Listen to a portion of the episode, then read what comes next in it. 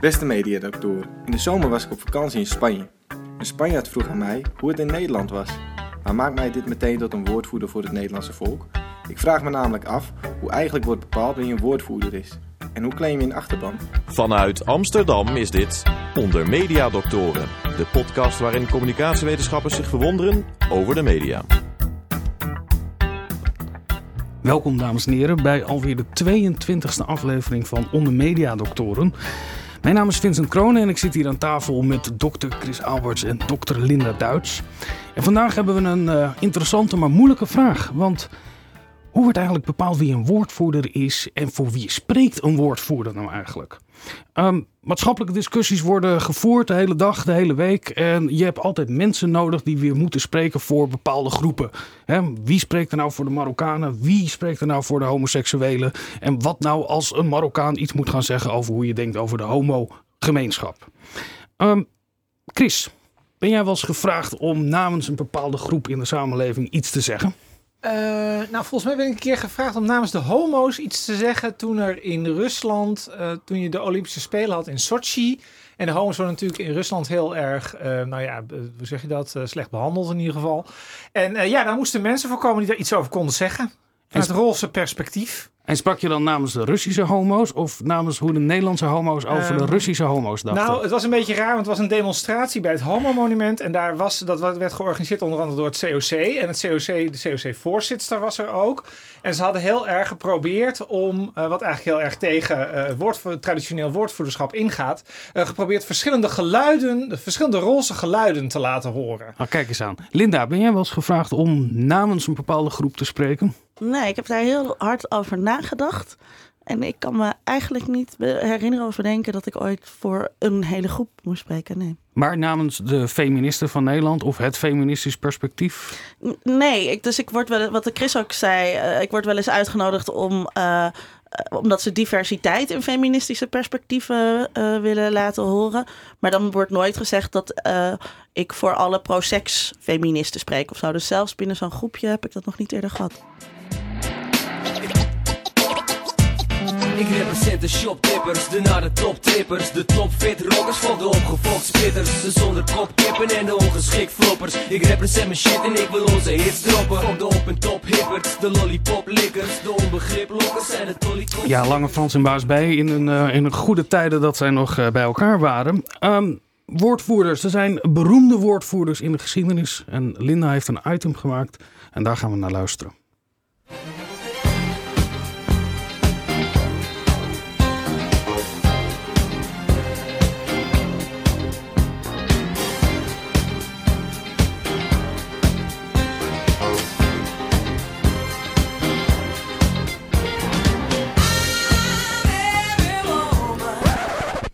ze kan Chaka Khan natuurlijk wel zingen, maar het is helemaal niet waar. Chaka Khan kan onmogelijk voor alle vrouwen spreken. Binnen het feminisme is de kwestie van woordvoerderschap altijd al een heikelpunt geweest. Al in 1851 werd dit aangekaart door Sojourner Truth, die geboren werd met de slavennaam Isabella Baumfree. Look at me. Look at my arm. I have plowed and planted and gathered into bonds, and no man could head me. And ain't I a woman? I could work as much and eat as much as a man when I could get it, and bear the lash as well. And ain't I a woman? Sojourner was tot haar negende het bezit van kolonel Hardenberg, een vooraanstaande New Yorker van Nederlandse komaf. Vanaf 1828 leefde ze als vrije vrouw. Ze werd een activist ijverde voor afschaffing van de slavernij en voor vrouwenrechten. If the first woman God ever made was strong enough to turn the world upside down all alone, these women together ought to be able to turn it back and get it right side up again. Sojourner trok essentialistische denkbeelden over vrouwen in twijfel. Niet alle vrouwen zijn lichamelijk zwak, zei ze. Maar ze deed meer. Ze legde de basis voor wat tegenwoordig intersectionalisme wordt genoemd. Ze laat zien dat er voor haar als zwarte vrouw andere structurele beperkingen gelden dan voor witte vrouwen. Zij is zowel het product van seksistische uitsluiting als van racistische uitsluiting. That man over there says that women need to be helped into carriages and lifted over ditches and have the best place everywhere. Nobody ever helps me in the carriages or over mud puddles or gives me any best place. And ain't I a woman? Haar oproep is slecht gehoord. Ook in de tweede feministische golf moesten zwarte vrouwen aankaarten dat feministen niet voor hen spraken, dat feministen meer rekenschap moesten geven van de verschillen. Ook nu, op internet hoor je dit nog terug. Solidarity is for White Women was een hashtag waarmee zwarte vrouwen op Twitter aandacht vroegen voor het feit dat de feministische strijd te veel en te vaak alleen een strijd is voor witte vrouwen. Gelukkig kunnen we Sojourner terugluisteren. Then they talk about this thing in the head. Maar nee, wacht eens even. Dit is helemaal niet de stem van Sojourner Truth. Dit is Alice Walker die haar toespraak voordraagt. Nee, dat is ook niet waar. We kennen de tekst van haar toespraak helemaal niet. Pas elf jaar later verscheen die namelijk, opgeschreven door iemand die erbij was. Maar ja, elf jaar. Bovendien is de speech die we net hoorden opgesteld in een zuidelijk dialect. Sojourner Truth sprak zelf keurig noordelijk Engels. De toespraak klonk dus heel anders in het echt. Een woordvoerder die klaagt dat anderen onterecht voor haar het woord voeren en wiens woorden vervolgens onjuist gevoerd worden.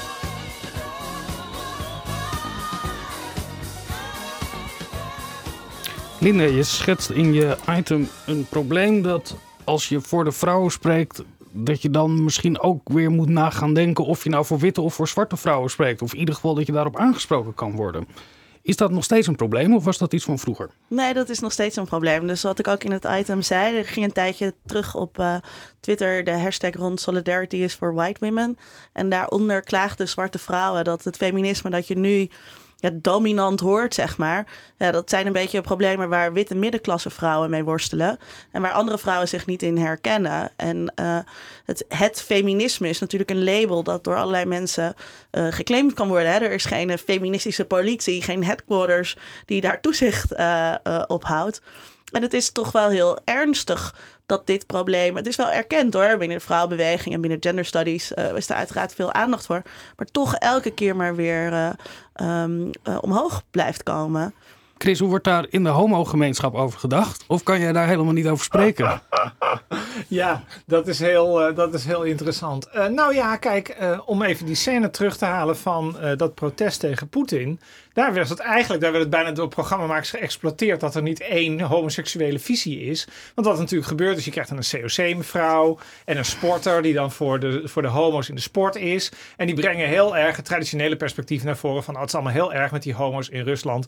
En ik zat daar dan met Ajit Bakas en wij mochten daar dan iets kritisch over zeggen. Um, wat eigenlijk alleen maar kon illustreren dat, dat, ja, dat, er, dat er natuurlijk heel veel verschillende homoseksuele geluiden zijn. Um, en ja, dat je heel vaak eigenlijk maar één geluid hoort. Want wat je heel erg in die uitzending merkte, met name met Ajit Bakas, maar goed, die is wel heel erg dominant misschien. Um, ja, die zei echt allerlei dingen die totaal doodsloegen uh, bij de rest. Omdat mensen er nog nooit over na hadden gedacht van... oh, je zou het ook anders kunnen zien misschien. Linda, is het dan zo dat je eigenlijk alleen woordvoerder kan zijn... op het moment dat je de, de achterban zodanig reduceert tot één groep... dat je daar die hele intersectionaliteit, zoals jij dat noemde, eigenlijk in, in, in wegdrukt? Ja, ik denk dat er een heel duidelijk verschil is tussen uh, uh, officiële woordvoerders. Dus inderdaad de voorlichter van het COC bijvoorbeeld. Uh, en uh, benoemde uh, woordvoerders die door de media naar voren worden geschoven als woordvoerder. Of door um, ministeries ook. Hè. Je kunt natuurlijk ook in allerlei gedaanten. je hebt de institutioneel of de, binnen bedrijven. Maar ja, beleidsambtenaren ja. willen altijd praten met, met woordvoerders. En die kiezen ze dan zelf uit van, alle, van allerlei groepen. En ik denk dat daar wel een groot verschil in zit. Want als je voor een organisatie spreekt, dan heb je een heel duidelijk mandaat.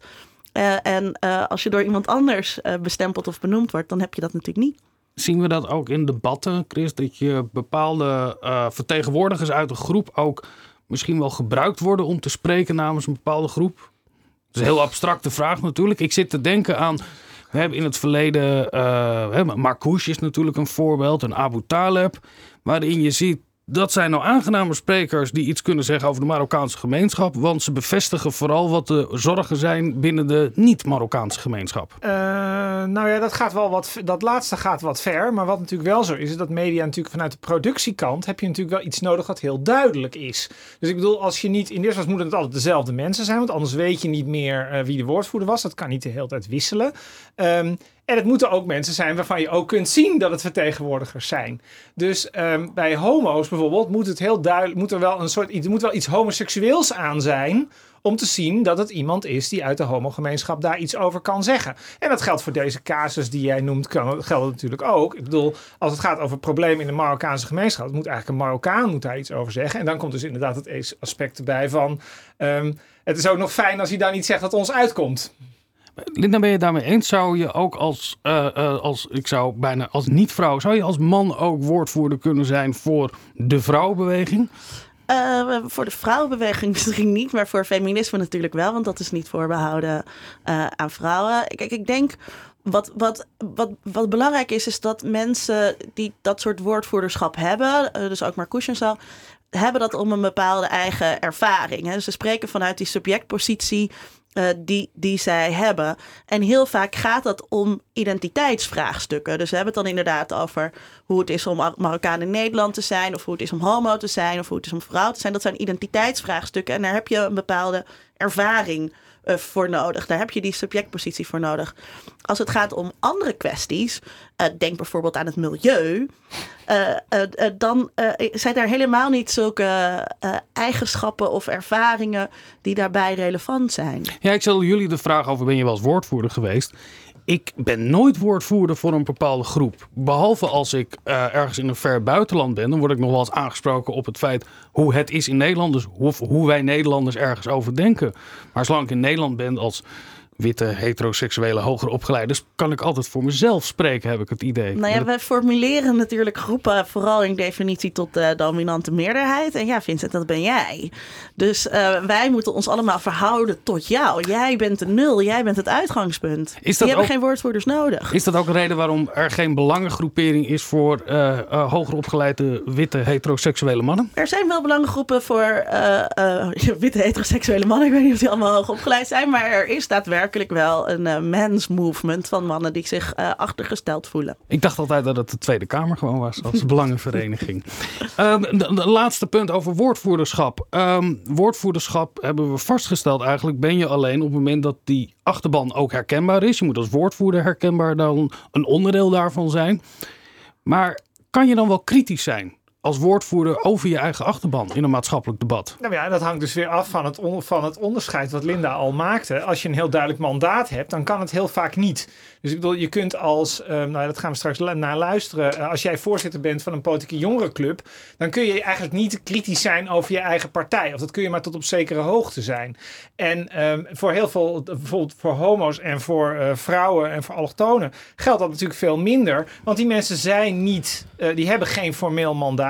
Er is sowieso niet één ervaring van Marokkanen in Nederland. Dus daar kun je veel breder kun je, je woordvoerderschap invullen. Ja, um, dat, het heeft ook te maken met, uh, met nieuwe sociale bewegingen. Dus uh, wat ik net zei, die, die identiteitsachtige bewegingen, de homobeweging, vrouwenbeweging, et cetera.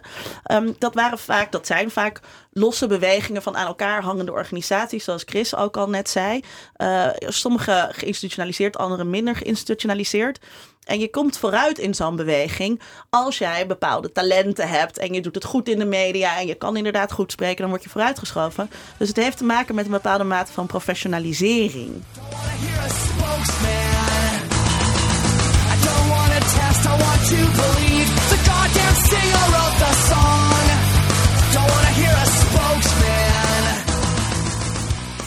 Chris, je hebt een uh, interview gemaakt. Wie gaan we horen? Uh, Stefan de Koning, die was uh, voorzitter tot uh, voor kort van de Jonge Democraten.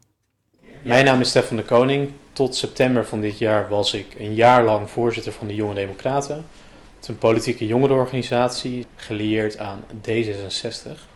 Ik was woordvoerder, en misschien was woordvoerder wel mijn, mijn eerste functie. Als voorzitter ben je natuurlijk voorzitter van een vereniging, voorzitter van een bestuur, maar naar buiten toe ben je eigenlijk de eerste woordvoerder de, de groep waarvan ik vond dat ik de woordvoerder was, is eigenlijk alleen de jonge democraten. Dat is in theorie zo. In de praktijk zijn er allerlei nuances in aan te brengen. Uh, ik noemde net 5600 leden.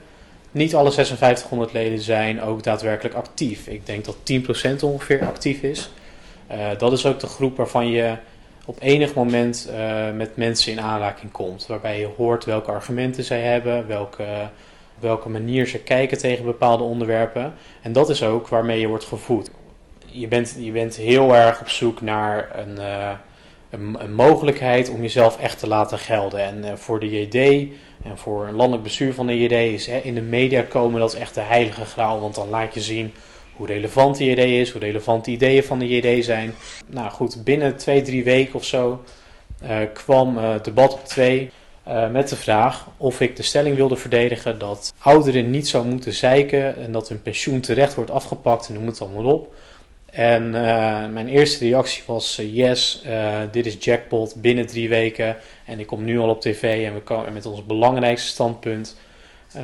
en na enig overleg, maar ook wat, ja, ik stond daar ook achter, hebben we gezegd, nou ja, dat gaan we niet doen. Want we hebben een mening hierover, maar we gaan niet iemand anders laten bepalen hoe wij die mening gaan verwoorden. En we gaan niet spreken namens alle jongeren op het moment dat, dat er geen andere mensen zijn die dat willen doen. Het voelde alsof de jongeren tegenover de ouderen werden gezet. Dat was een, dat was een generatiekloof. En ik dacht bij mezelf, nou ja, als ik bij mijn grootouders aan de, aan de koffie zit, dan voel ik daar niet een hele diepe generatiekloof, laat staan eh, met mijn eigen ouders. Dus ik laat me dat niet aanpraten en ik ga dat frame ook niet versterken. Nou ja, die redacteur wil natuurlijk entertainment maken. Toen wij dat ja, voor, voor haar voeten wierpen, toen was het antwoord nee, uh, wij bieden geen entertainment. Wij zijn een uh, nieuwswaardig programma en we laten zien hoe het debat leeft in de samenleving. Nou ja, daar was ik het niet mee eens. Want als dat het geval zou zijn, dan zou ik gewoon een stelling daar kunnen verdedigen zoals ik dat zou willen. Als jij wordt ingezet om een uh, bepaald margestandpunt in te nemen, en dat wordt voorgesteld als uh, zo denken hele dromme jongeren erover, dan denk ik dat je als woordvoerder uh, echt moet oppassen. En de media zijn leuk om een heel groot publiek aan te spreken, mm-hmm. alleen dan ben je ook kwetsbaar. want ieder, alles dat je zegt dat verkeerd wordt opgevat, kan of jezelf in je kont bijten omdat je achterman zegt: ja, maar ho, zo hebben wij het niet bedoeld. En aan de andere kant kan het ook begrepen worden als een standpunt dat door heel veel jongeren wordt gedragen. En ik kan me nog heel goed herinneren dat we een keer uh, bij Jetta Kleinsma op bezoek waren. Die ging uh, de maatschappelijke dialoog aan over een nieuw pensioenstelsel. Nou ja, wat ga je dan doen? Dan gaan een paar ambtenaren gaan zorgen dat er uit alle lagen van de bevolking uh, mensen bijeenkomen om te zeggen wat vindt de ondernemer wat vindt de pensioengerechtigde? Wat vindt de pensioenontvanger? En wat vindt de jongere? Nou ja, dan kom je daar en je weet achter in je hoofd: oké, bij de JD zitten 5.500 leden. Daarvan zijn er 550 zijn er actief. En daarvan zijn er 50 bezig met pensioenen. En nu vraagt de staatssecretaris: wat vinden alle jongeren? En dan denk je van: oké, hoe ga ik hiermee om? En hoe serieus moet ik dit nemen? Want op het moment dat uh, Kleinsma daarna zegt: Ja, we hebben de jongeren gesproken. Dan weet je in je achterhoofd: Ho, ho, dit is niet de bedoeling. En uh, je, hebt, je hebt mij gesproken. Je hebt een collega van de Jonge Socialisten gesproken. Je hebt een collega van FNV Jong gesproken. Weet je, niet zo snel, uh, cowboy. Want dit is alles behalve een echte hele brede discussie. Linda, wat heb je gehoord? Ja, ik hoorde een interessante spanning tussen uh, nieuwswaarden, uh, relevante ideeën en dat wat goed is voor de beweging. En alle drie die elementen staan op bijzonder gespannen voet met elkaar. Chris, dat hoorde ik ook. Ik hoorde het belang van de media. Uh, dat je als jonge democraten bent een jongere partij, maar je spreekt niet namens alle jongeren. Je kan ook niet alleen maar voor jezelf spreken, want je bent een verkozen lid als woordvoerder van een vereniging. Het is nogal een complexe taak die Stefan heeft. Nou ja, kijk, die, ver, die vereniging die doet natuurlijk eigenlijk helemaal niet ter zake in al deze voorbeelden. Want ik bedoel, kijk, hij wordt, aange, hij wordt, hij wordt benaderd omdat de vereniging uh, heel toegankelijk is. Dus er zijn telefoonnummers van, je kunt ze benaderen. Um, en men weet dat als je hun benadert, dat je dan uh, een standpunt over het pensioenstelsel krijgt. Maar hij wordt natuurlijk gewoon gevraagd als, voor, als, als woordvoerder van de jongeren in Nederland. Maar dat, heeft dus ook, het... dat heeft ook te maken dus met journalistieke productie. Dat, wat jij zegt, er staat een telefoonnummer. Dat is handig voor luie journalisten. Die hoeven dan ook niet veel verder te kijken waar, waar, zij, waar zij moeten zijn. Dus het, maar wat jij nu benoemt is heel erg een probleem van representativiteit ook. Nou ja, maar kijk, hij is nu, maar het probleem is natuurlijk, hij benoemt eigenlijk, hij weet al niet helemaal. Hij kan eigenlijk niet instaan voor het feit dat het, dat het standpunt dat hij noemt over het pensioenstelsel, dat dat het standpunt is van iedereen in de jonge democraten. En hij wordt aangesproken op iets wat nog honderd keer vager is. Ja, en hij zegt zelf ook, de, ho- de hoogste graal die haalbaar is, is in de media komen. Dus er zit, daar zit ook nog meer spanning. Hè? Dus tussen wat, dat jij met relevante ideeën in de media kan komen, zijn natuurlijk helemaal misschien niet de relevante eh, doelstellingen die je met de beweging wil behalen. Chris, jij hebt je in een eh, eh, verleden wel eens beziggehouden met jongeren en politiek. Ehm, hoe zien jongeren eigenlijk, hebben die woordvoerders? Nou, volgens mij, volgens mij niet.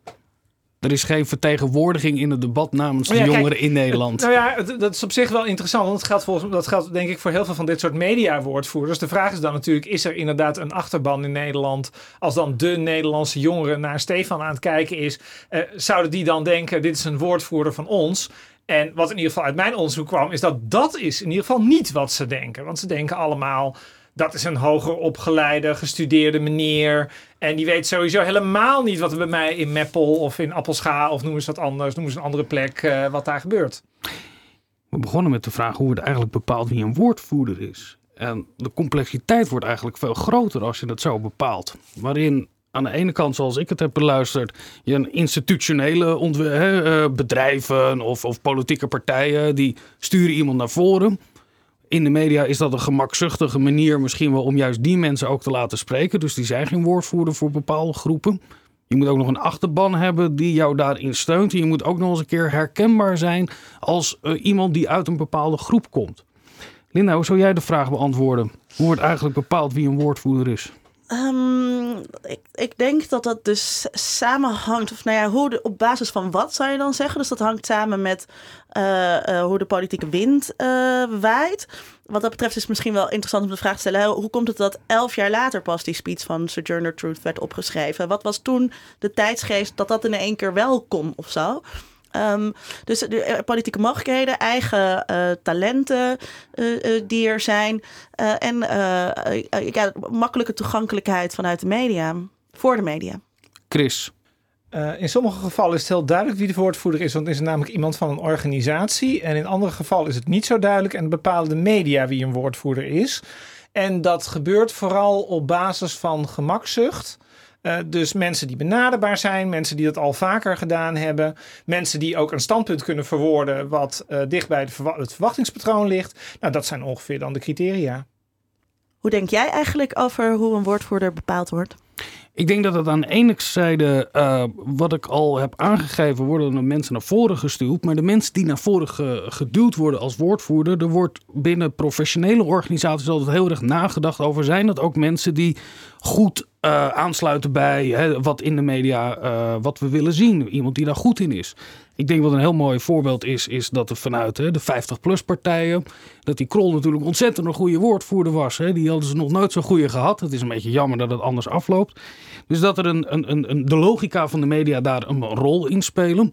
En dat het daarom ook zo is dat bepaalde groepen in de Nederlandse samenleving buitengewoon slecht vertegenwoordigd zijn. Hè. Dat ze slechte woordvoerders hebben.